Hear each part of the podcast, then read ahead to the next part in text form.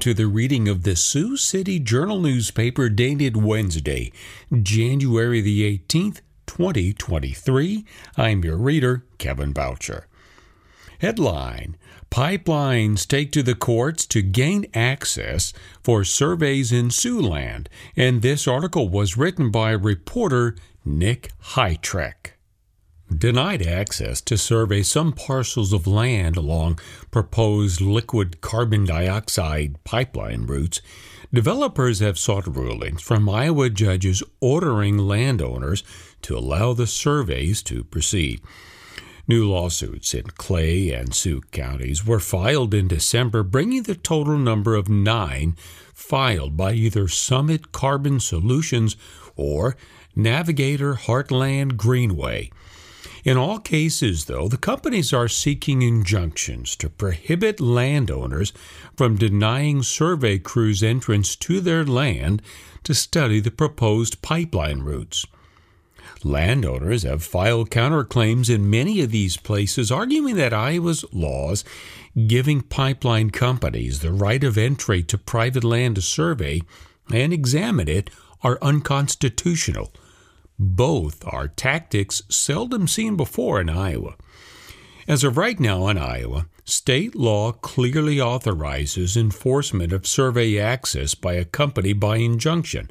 And that's according to Dan Tormey, now, he's a spokesman for the Iowa Utilities Board, which receives and rules on permit applications for underground. To the IUB's knowledge, lawsuits by pipeline companies to gain access to a landowner's property to survey have been rare in the past. And if a landowner resists surveying, the issue is usually addressed without litigation, Tormey said. Tormey said the IUB has no information on the number of landowners refusing to let surveyors onto their land, either now or during past pipeline projects. And he said the length of the proposed CO2 pipelines and the large number of landowners affected might be a factor. Navigator Corporation plans to build a 1,300 mile pipeline collecting liquid CO2 from ethanol plants in, and fertilizer processors in Iowa, Nebraska, South Dakota, Minnesota, and Illinois, and transport it to a site in Illinois where it'll be injected deep beneath the surface. Now, this pipeline would stretch some 900 miles across 36 Iowa counties including several here in Siouxland. Summit's plans call for a 2,000 mile pipeline collect, uh, collecting CO2 from ethanol plants in Iowa, Nebraska, South Dakota, Minnesota, and North Dakota. And they would like to pipe it all to a site in North Dakota where it'll be injected deep underground. And of the 30 Iowa counties on the route, many again are in Siouxland permit applications for both are with before the IUB. They don't know when a decision will be made. And both projects have their staunch opponents, evidenced by landowners' unwillingness to allow surveyors on their property. Navigator filed lawsuits against landowners in Woodbury, Clay, and Butler counties in August. Summit sued in Dickinson, Hardin, and Kossuth counties in September, and in Clay and Sioux counties on December the 15th. In the suits and the request for injunctions, Summit Company says landowners have refused to accept delivery of a second letter providing notice of the intent to enter their property to survey it. While Summit Carbon Solutions is not able to comment on the specifics of pending litigation, it's important to note that the overwhelming majority of survey work done to this point has involved the landowner voluntarily offering the company permission to access their land. And there have been a limited number of instances where law, law has been invoked to allow this critical work to continue, Summit said in a statement. Elizabeth Burns Thompson, Navigator's Vice President of Government and Public Affairs for the company, also noted the majority of landowners have granted surveyors access. What we don't hear about is how much survey work was done voluntarily, she said. You see, surveys are an incredibly important part of the process, and we think the code and the law is pretty clear as to notification and the steps to complete that survey. We truly want to be collaborative and follow the letter of the law. Landowners who are resisting have banded together. They have hired many attorneys and are coordinating their opposition. And it's likely due in part to experiences with the Dakota Access Oil Pipeline, which has been completed since 2017. And this Dakota Access Pipeline traverses many of the same counties in the paths of the proposed CO2 pipelines. And that is a quote from Jess Mazur, Conservation Program Coordinator for the Sierra Club Iowa chapter. In many cases, crop yield losses because of soil disruption from pipeline installation has been greater than what farmers were told to expect by Dakota Access. And payments from the company have not made up for the losses and with that information in hand, farmers then are less likely to willingly give permission to have their land disturbed, much less surveyed, Mazur said. The filing of lawsuits, however, caught opponents by surprise, Mazur said, but has solidified opposition too.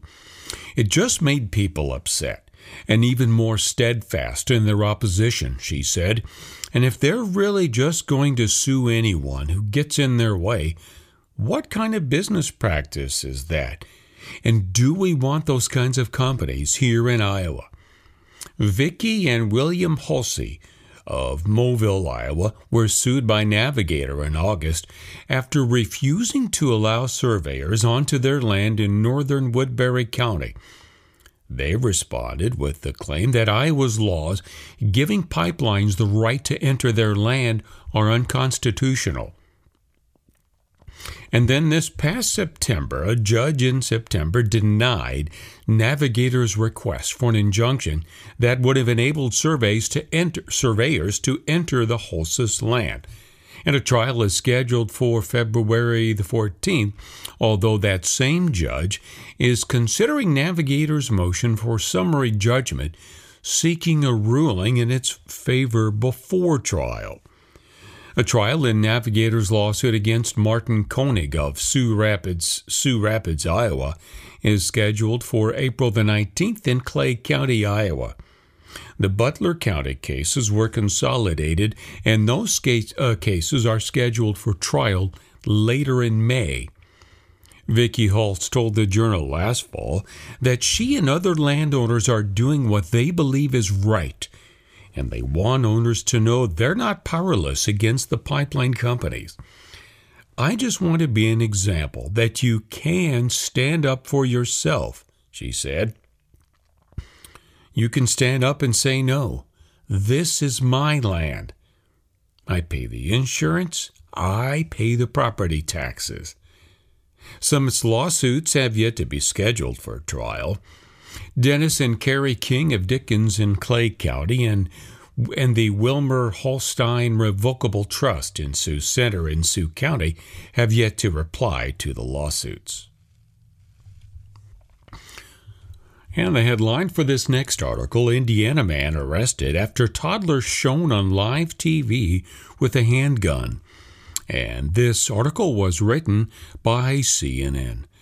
A man was arrested in Beech Grove, Indiana, after video was shown on live television of a toddler, reportedly the man's son, waving and pulling the trigger of a handgun.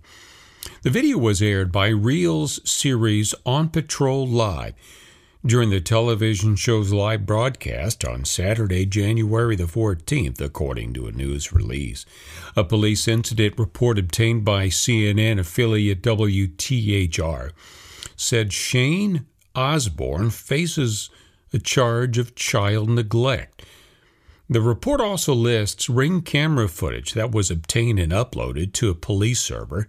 A 9mm gun was found at the scene and it had 15 rounds in the magazine, but no rounds were in the gun's chamber, the report said. Osborne is expected to appear in court later this week. Headline for this next article from the Capitol Notebook Kaufman elected to another term as GOP state chair. And this article was written by reporter Kayla McCullough. The man who has overseen wild success for Iowa Republican candidates and the preservation of Iowa Republicans' first in the nation presidential caucus status has been elected to lead the state party for another two years. Jeff Kaufman was unanimously reelected this past Saturday as the chair of the Republican Party of Iowa. Kaufman, a community college history professor from Wilton, was given the vote of confidence by the state's Central Committee.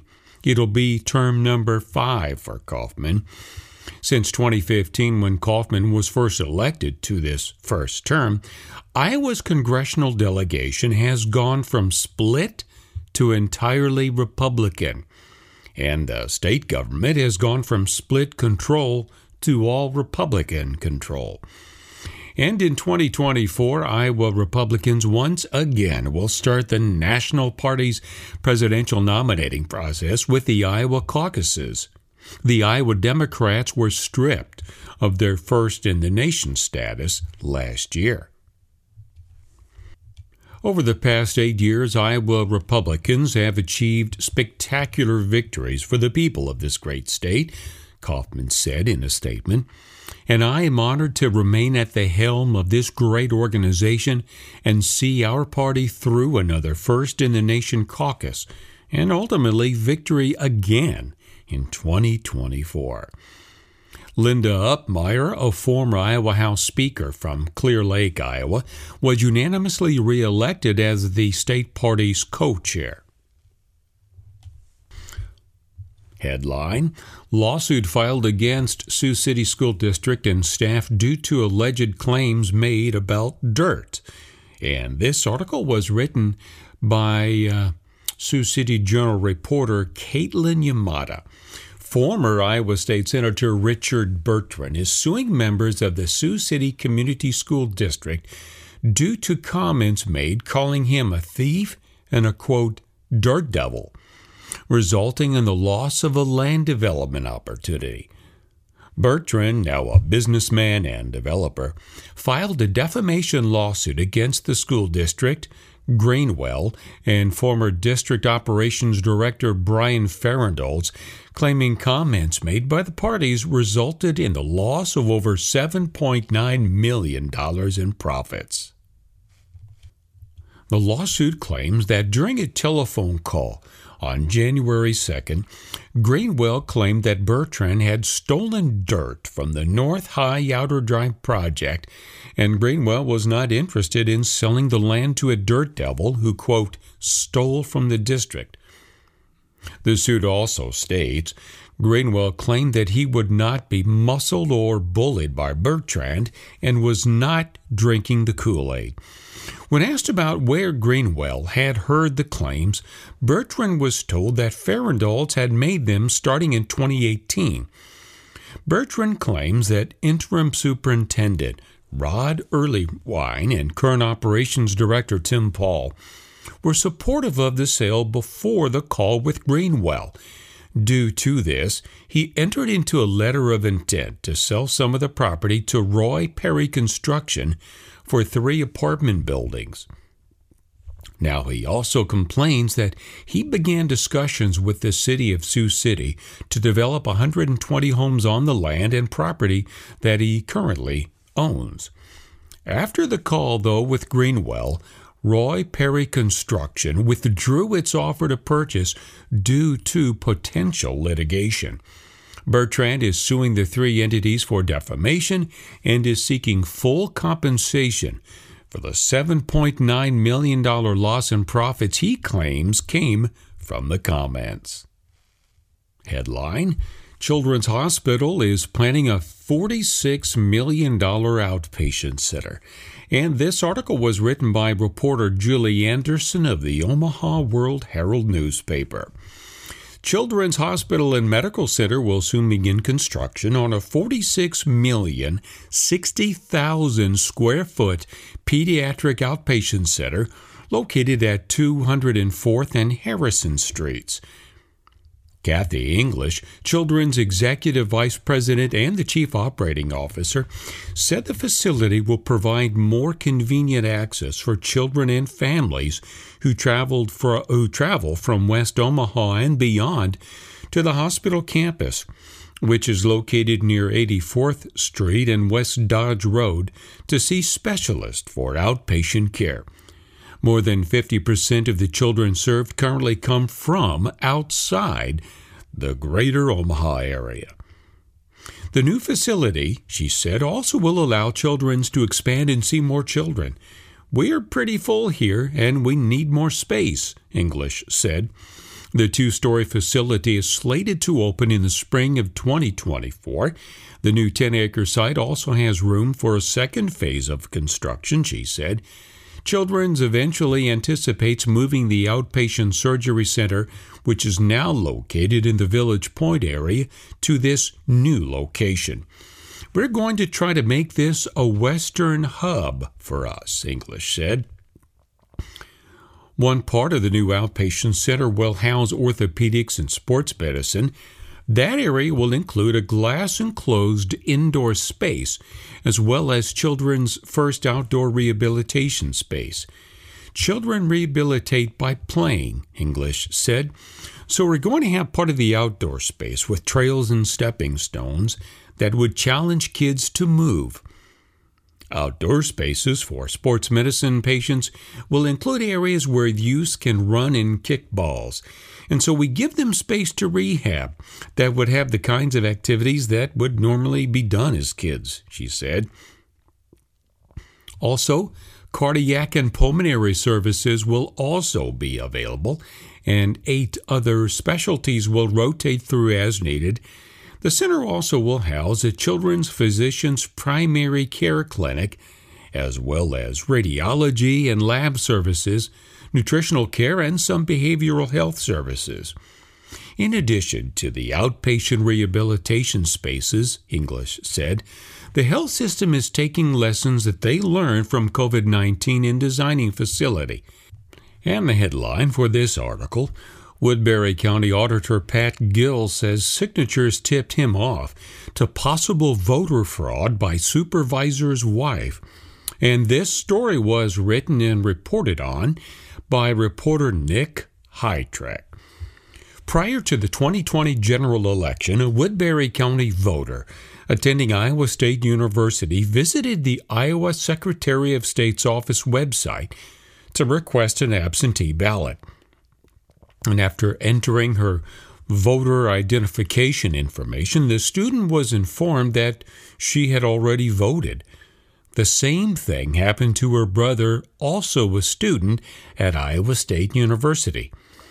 Both called Woodbury County Auditor and Election Commissioner Pat Gill to report that somebody that they don't know had already cast ballots using their name, which is fraud. Gill's office reviewed the signatures on the students' absentee requests that had been submitted before the general election and then compared them with those on absentee requests filed in the students' names before the primary. And all four forms appeared to have been signed by the same person. Those ballots during the primary that stepped it up for me, Gill said at a Friday press conference. Gill said that both the Secretary of State and then Woodbury County Attorney Patrick Jennings advised him to report the incident to the Federal Bureau of Investigation. And Gill's report touched off an FBI investigation that came to light last Thursday. That's when Kim Phuong Taylor, who is the wife of Republican Woodbury County Supervisor Jeremy Taylor, was arrested on 52 counts of election fraud.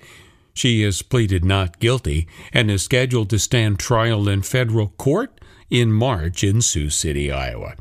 The indictment, which is now unsealed, alleges that Kim Taylor fraudulently filled out absentee ballot requests and voter registration forms and cast absentee ballots on behalf of others in using other people's identity during Taylor's unsuccessful run for Congress in the 2020 primary election and his election to the county board in that fall's general election.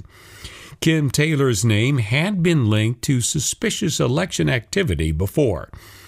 And Gill said that he received complaints about her during previous election. Her husband successfully ran for the Iowa House in 2010, but lost his reelection bid in 2012. He was elected to the county board in 2014 and was then reelected in 2018. Now, Gill, when asked, Gill didn't say what years he received complaints about Taylor, but he said he dismissed them because many candidates and their spouses go door to door during campaigns seeking support. But Taylor did not respond to requests for comment from the newspaper. His wife's attorney has also declined to comment on these charges pending. The night of the 2020 primary election, Gill saw compelling evidence that someone was casting fraudulent ballots. The report goes on to say that election workers who were processing absentee ballots and tallying write in votes found several ballots in which the handwriting appeared very similar. Jeremy Taylor received numerous write in votes for county board and county auditor in the election. You could tell just by looking at them that they were all filled out by the same person, Gill said.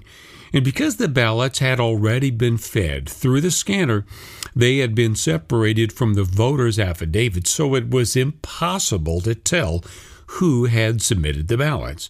So Gill was unable to take action. When processing absentee ballots during the fall general election, workers noticed some similar looking signatures on affidavits as they opened the envelopes containing the ballots. The staff told me that there were a lot of signatures coming in on affidavits that looked like they were signed by the same person, Gill said. There were quite a few, but he didn't say specifically how many. Gill said that his office provided FBI investigators with all the suspicious ballots absentee request affidavits, and voter registration forms. The FBI didn't seek records from previous elections, he said. The FBI investigation is ongoing, and a Justice Department official on Friday declined to comment on it. Gill said that he could not give an opinion if the actions affected any of the races.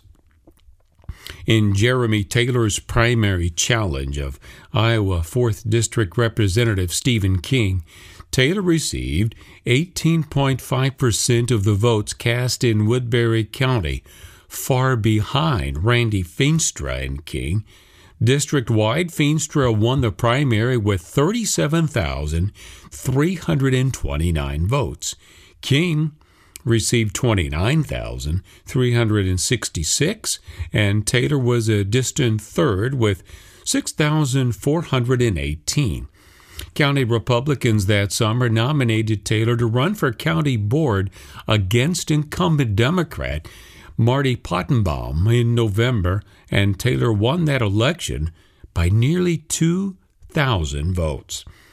Taylor had resigned from the board earlier in the year after Gill determined that he could no longer hold office because he was not living at the address listed on his voter registration as w- and was living outside the district, which is a violation of state law requiring county supervisors to live in the district in which they are registered to vote. According to the indictment, Kim Taylor whom Jeremy Taylor met while teaching in Vietnam, approached the Sioux City residents with Vietnamese backgrounds who had limited ability to read and understand English, and she offered to help them vote. She is accused, according to the affidavit, of signing absentee ballot request forms for residents who were not present or told residents that they could sign the forms for other family members, which is a violation of the registration affidavit in which applicants swear that they are the person named on the form.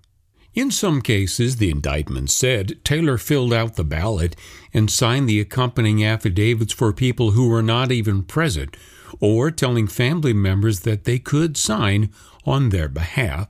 She then delivered these ballots to the auditor's office. Recently, Gill recalled a few occasions where he observed Kim Taylor dropping ballots in a drop box outside the courthouse and then saw Jeremy Taylor sitting in their car waiting for her. Kim Taylor voted her own ballots in both elections. Though Jeremy Taylor has not been charged, speculation swirls about his future on the county board. And the headline for this next article Broadwater resident is determined to renovate historic motel after a truck crash. And this article was written by reporter Lauren Pennington of the Lincoln Journal Star newspaper. Carrie Wiggins woke up to a missed phone call and devastating news on Tuesday morning. A truck driver had fallen asleep behind the wheel and had crashed into the Lazy U Motel. The accident was heart and spirit shattering, said Wiggins, who purchased the motel, which is a landmark in tiny Broadwater. She wrote she purchased it in June of 2022 to renovate. We were really starting to see light at the end of the tunnel and excited to see some finalized improvements and the accident kind of knocked the wind out of us, she said. It's a major setback of redoing of already what we did on a much bigger scale. Morrill County Sheriff Milo Cardenas said the building was unoccupied at the time of the crash, the semi driver caused an unknown but large amount of damage. Wiggins, though, is no stranger to the restoration process. In 2004, she brought uh, Broadwater's Community Hall and turned it into a bar and grill. Wiggins also led the campaign to save the town's school buildings. One has even been converted into the village office, and funds are being raised to restore the other. The Lazy U Motel which sits along US 26 halfway between Scottsbluff and Ogalla, is a historical landmark and the most photographed building in Broadwater, a town of about a 100 people. It's one of the first buildings built in the original Broadwater Business District, but it's really unclear when it closed as a motel, Wiggins said.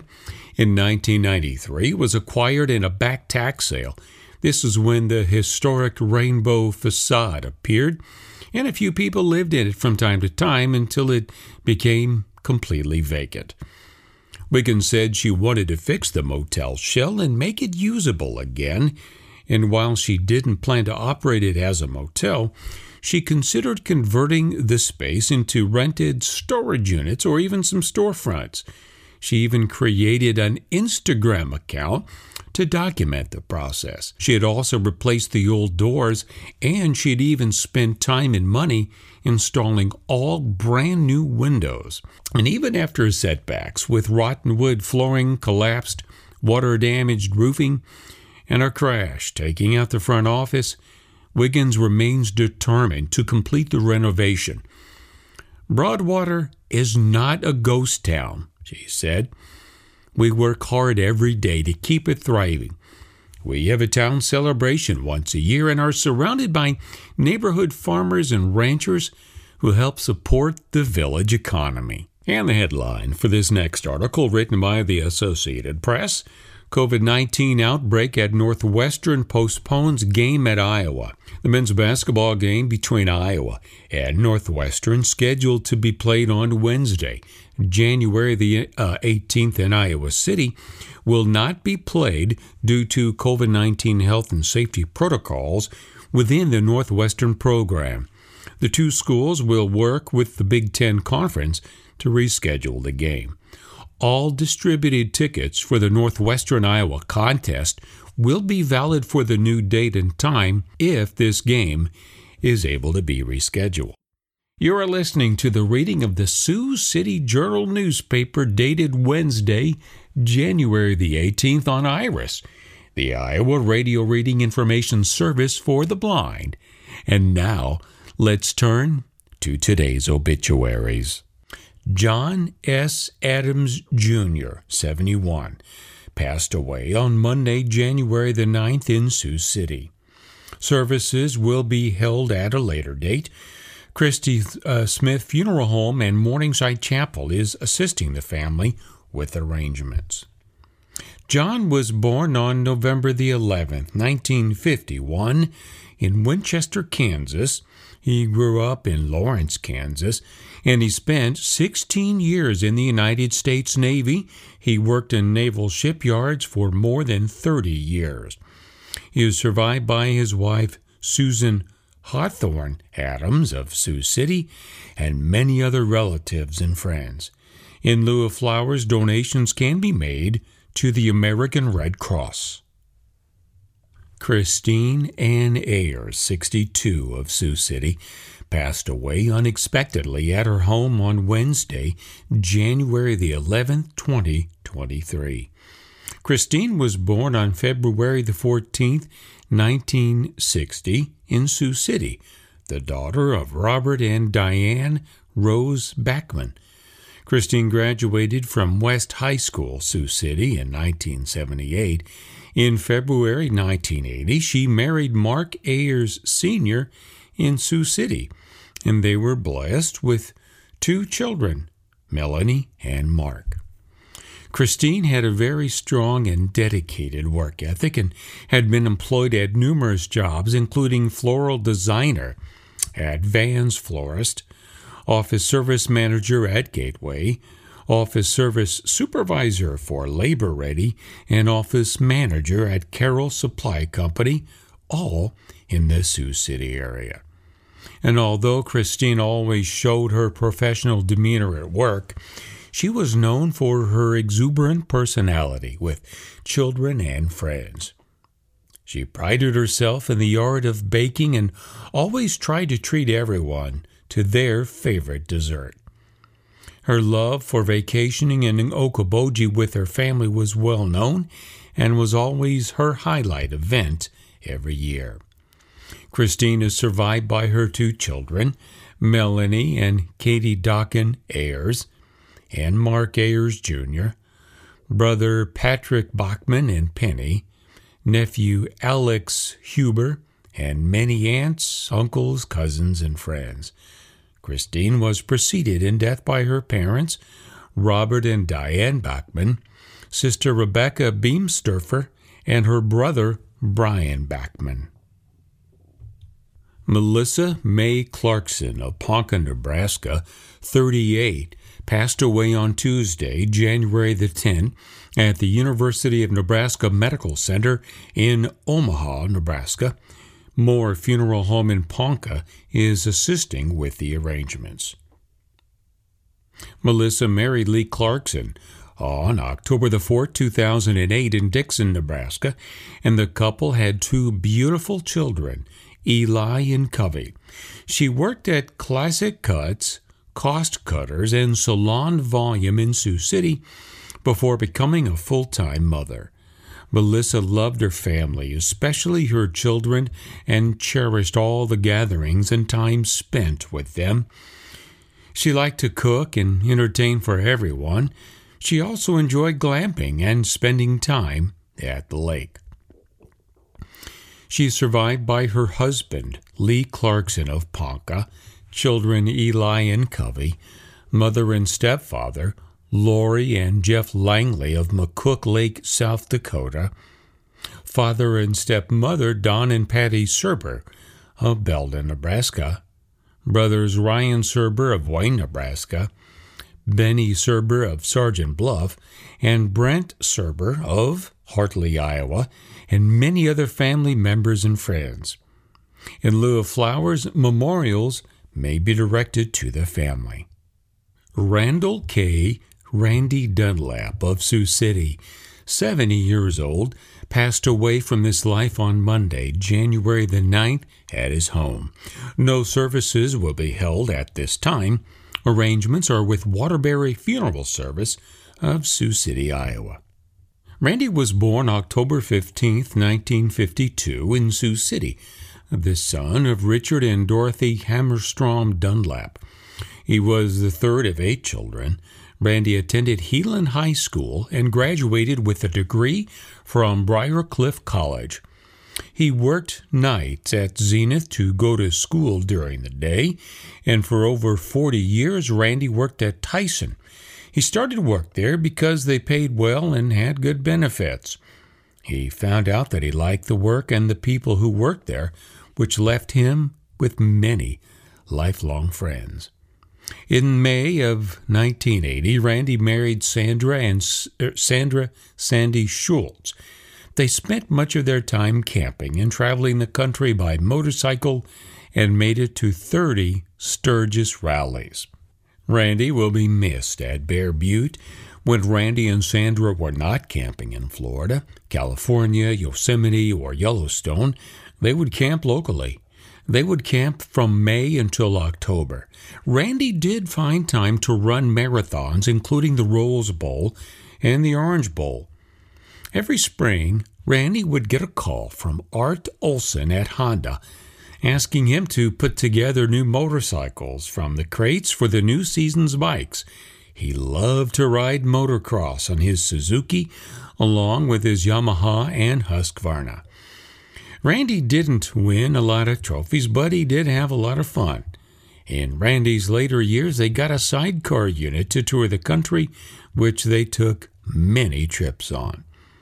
He was an avid Nebraska football fan, and if they did not attend the game, they would drive down to Omaha to watch the game with like minded friends and fans.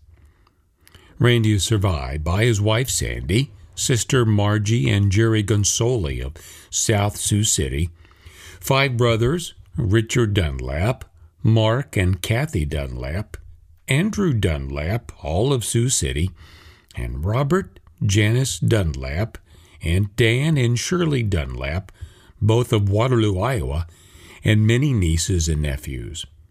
He was preceded in death by his grandparents, parents, and by his brother, Greg Dunlap. Susan K. Hannacloss, 70, of Hawarden, passed away on Wednesday, January the 11th at Hillcrest Healthcare Center in Hawarden, surrounded by her family. Condolences and other items about the services may be addressed to Meyer Brothers Colonial Chapel.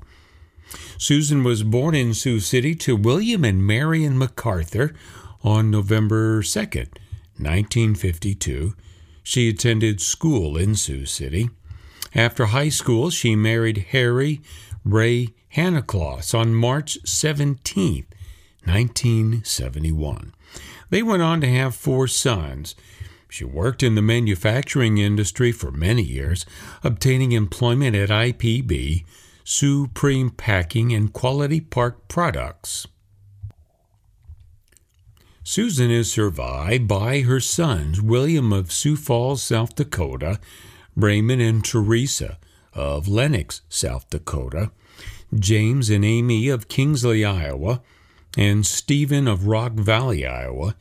She is also survived by Mark MacArthur of Las Vegas, Nevada, nine grandchildren, and 11 great grandchildren. Susan was preceded in death by her husband Harry parents William and Marion, brother Gary, and sister Linda. Dr. Leslie Les Hemmingson of Le Mars, Iowa, 82, died on Thursday, January the 12th. Services will be held on January 21st, starting at 11 o'clock in the morning at St. John's Lutheran Church in Le Mars. Johnson Funeral Home of Le Mars is in charge of arrangements.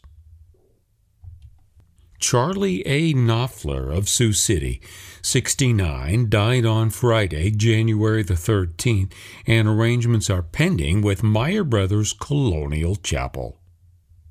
Richard J. Koch of Hubbard, Nebraska, 75, passed away on Wednesday, December the 28th, peacefully at his home. He was born on November the 6th in 1947 in Yankton, South Dakota, to Cyril and Felicia Noker Koch. He graduated from Cedar Catholic High School with the class of 1965. Richard served his country in the Army National Guard from October of 1966 until January of 1973, reaching the rank of Sergeant E5. He married Jackie Snow on November 9, 1968, at Sacred Heart Church in Wyandotte, Nebraska. The couple has made Hubbard their home since 1979. Richard worked at Tyson for 53 years and his farm since 1979. And along with farming, Richard enjoyed fishing and camping and, of course, his motorcycles. He won the World of Wheels in his class in 1976 and 1977 with his first place trike, Wild Thing. And he enjoyed the Sturgis rallies Above all else, though, family was most important to Richard, especially his grandchildren. Richard is survived by his wife Jackie, son Shane, and his wife Lori, daughter Sabrina, grandchildren Brenda and J.C. Hammer, mother Felicia, brothers Maurice and his wife Vicky and Dennis, sisters Pat and her husband Jim Hames, Mary Lynn Ahrens, and Bonnie and her husband, George Tanderup, and many nieces and nephews. Richard was preceded in death by his father and by his brother in law, Charles Ahrens. Meyer Brothers Colonial Chapel is in charge of arrangements. Jennifer K. LaCroix, 49, of Sioux City, died on Saturday, December 31st Services will be held on Saturday, January the 21st at 10:30 a.m. Meyer Brothers Colonial Chapel, burial Calvary Cemetery, and visitation is 1 hour prior to service and at the funeral home. Richard Thomas Dick Larson of Sioux City, 91 years old, died on Thursday, January the 12th the Waterbury Funeral Service of Sioux City is in charge of arrangements. Bernard Bernie McBride of Smithland, Iowa, 87 of rural Smithland passed away on Friday, January the 6th at a Sioux City hospital. Mornings, or Meyer Brothers Morningside Chapel is in charge of arrangements. Bernard Phillip the son, Bernard F. and Hazel the Hardy McBride, was born on July 13, 1935, in Sioux City. In his early years, Bernie lived in several different locations due to his dad serving in the United States Navy.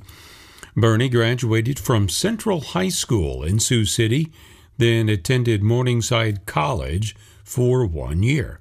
He then joined the United States Marine Corps and served until his honorable discharge. On October 11, 1958, Bernie was united in marriage to Joyce J. Brecky at St. Paul's Lutheran Church in Sioux City, Iowa. This union was blessed with two sons. They had two sons, Mike and Doug. The family made their home in Sioux City, and Bernie worked for an optical company for nine years then he worked at Terra for 32 years, retiring as a superintendent in 1998. In 2000, Bertie and Joyce moved from Sioux City to an acreage near Smithland. Joyce passed away on February the 11th, 2018. Bernie was a member of St. Paul's Lutheran Church in Sioux City and then St. Matthew Lutheran Church in Mapleton. He was also a member of the Smithland American Legion. His hobbies included hunting, fishing, camping, horses, woodworking, and taking care of their 80 acre farm. He is survived by two sons, Mike and Penny McBride of Pierson, Iowa, and Doug and Carmel Berglund McBride of Springfield, South Dakota.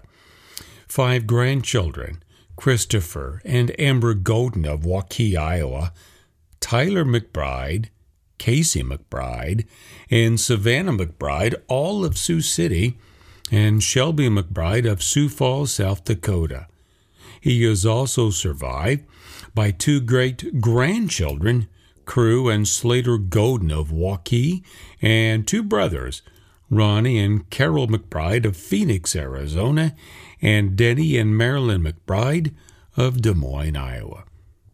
He was preceded in death by his parents Bernard F. and Hazel McBride, and by his wife Joyce McBride. Robert James McDougall of Boone, Iowa, formerly of Sergeant Bluff, 94, passed away on January the 8th at the Eastern Star Masonic Home in Boone. Nelson Berger Northside Chapel is in charge of arrangements.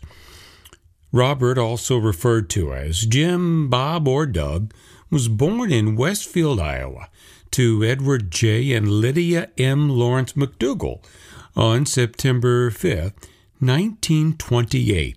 He was the youngest of six children. Jim had four sisters and a brother, all of whom preceded him in death. Jim attended Trinity High School in Sioux City and was a standout athlete.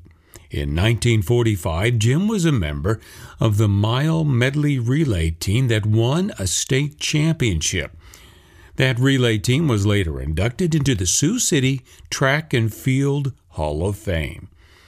As a young man, Jim joined the United States Navy and served on several ships in World War II and the Korean conflict he served five years of active duty and one year in the and two years in the reserves.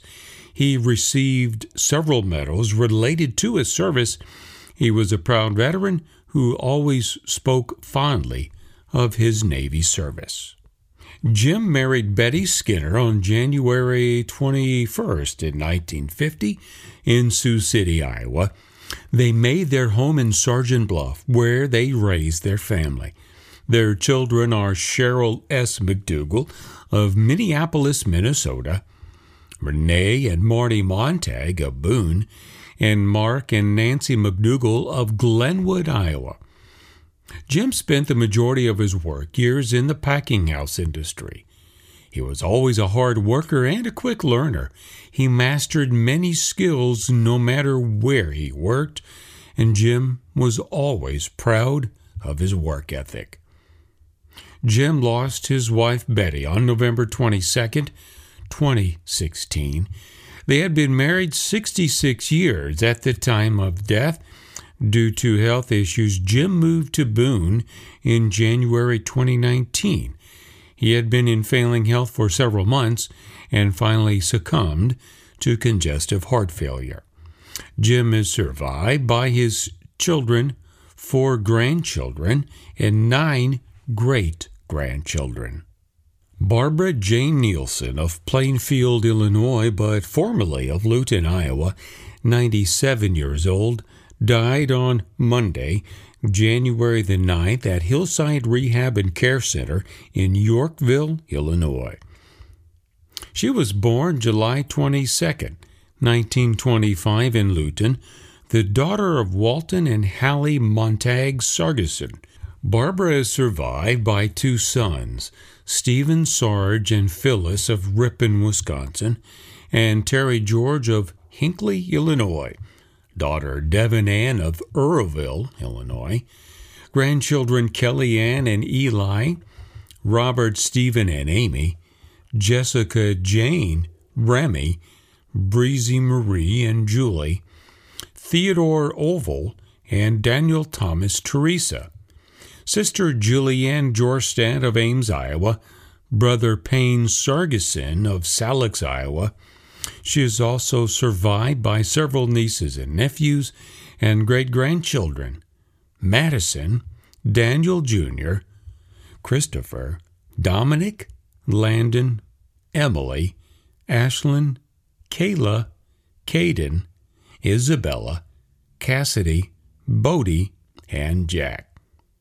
She was preceded in death by her parents, parents in law, husband Orville, brothers in law Paul Nielsen and Roger Jorstad, and she is also survived by, or preceded in death, by her sister in law, Helen Nielsen.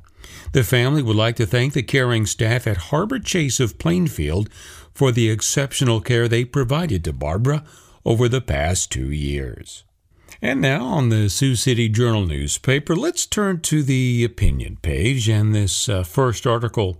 The headline for this article Don Wooten, reasons for leaving the Christmas tree up until February the 2nd.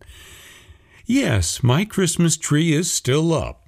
All LED light cluttered angel top 10 feet of it.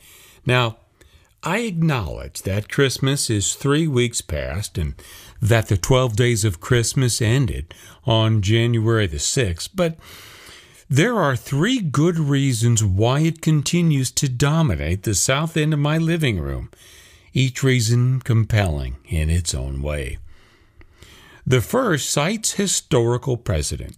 You see, during the Middle Ages, the Christmas season did not end until February the 2nd, the feast of the purification of the Blessed Virgin. It is also the feast of the presentation in Candlemas, three names for a single day. Candlemas was the term given to an English tradition of ending the season by lighting candles made of pure beeswax, using wooden matches for the purpose. They were blessed in bundles for use during the rest of the liturgical year. Presentation refers to the Jewish practice of women bringing their newborn sons to the temple 40 days after they were born. Two turtle doves were offered as they were dedicated to God, and now there is no mention of the same ritual for female babies. Now, I think the purification title seems a little bit out of place. You see, because according to Luke's gospel, that rite had to be completed before the presentation. And back in those days, there was no tree involved in English Christmas observances. Queen Victoria's consort, Prince Albert, was responsible for introducing it, and when the handsome German nobleman married Great Britain's young queen, he brought the customs of his native land to the English court. His most impressive innovation was the Christmas tree, and Britons were captivated by the royal pair. Some things never change, do they? And quickly that example was followed. German immigrants brought their trees with them to this country, but they kept the trees in their own homes at first. The Christmas trees moved into public spaces when many of these newcomers were clustered in Pennsylvania towns. And most Americans inheriting Puritan scruples considered putting up a tree a pagan ritual and were scandalized.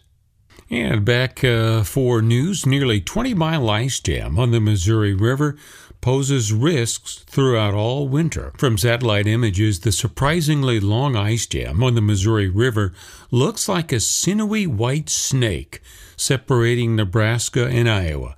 Stretching some 20 miles with intermittent gaps, the ice poses a rare low water threat to downstream communities because it can sharply lower river levels that jeopardize access to water.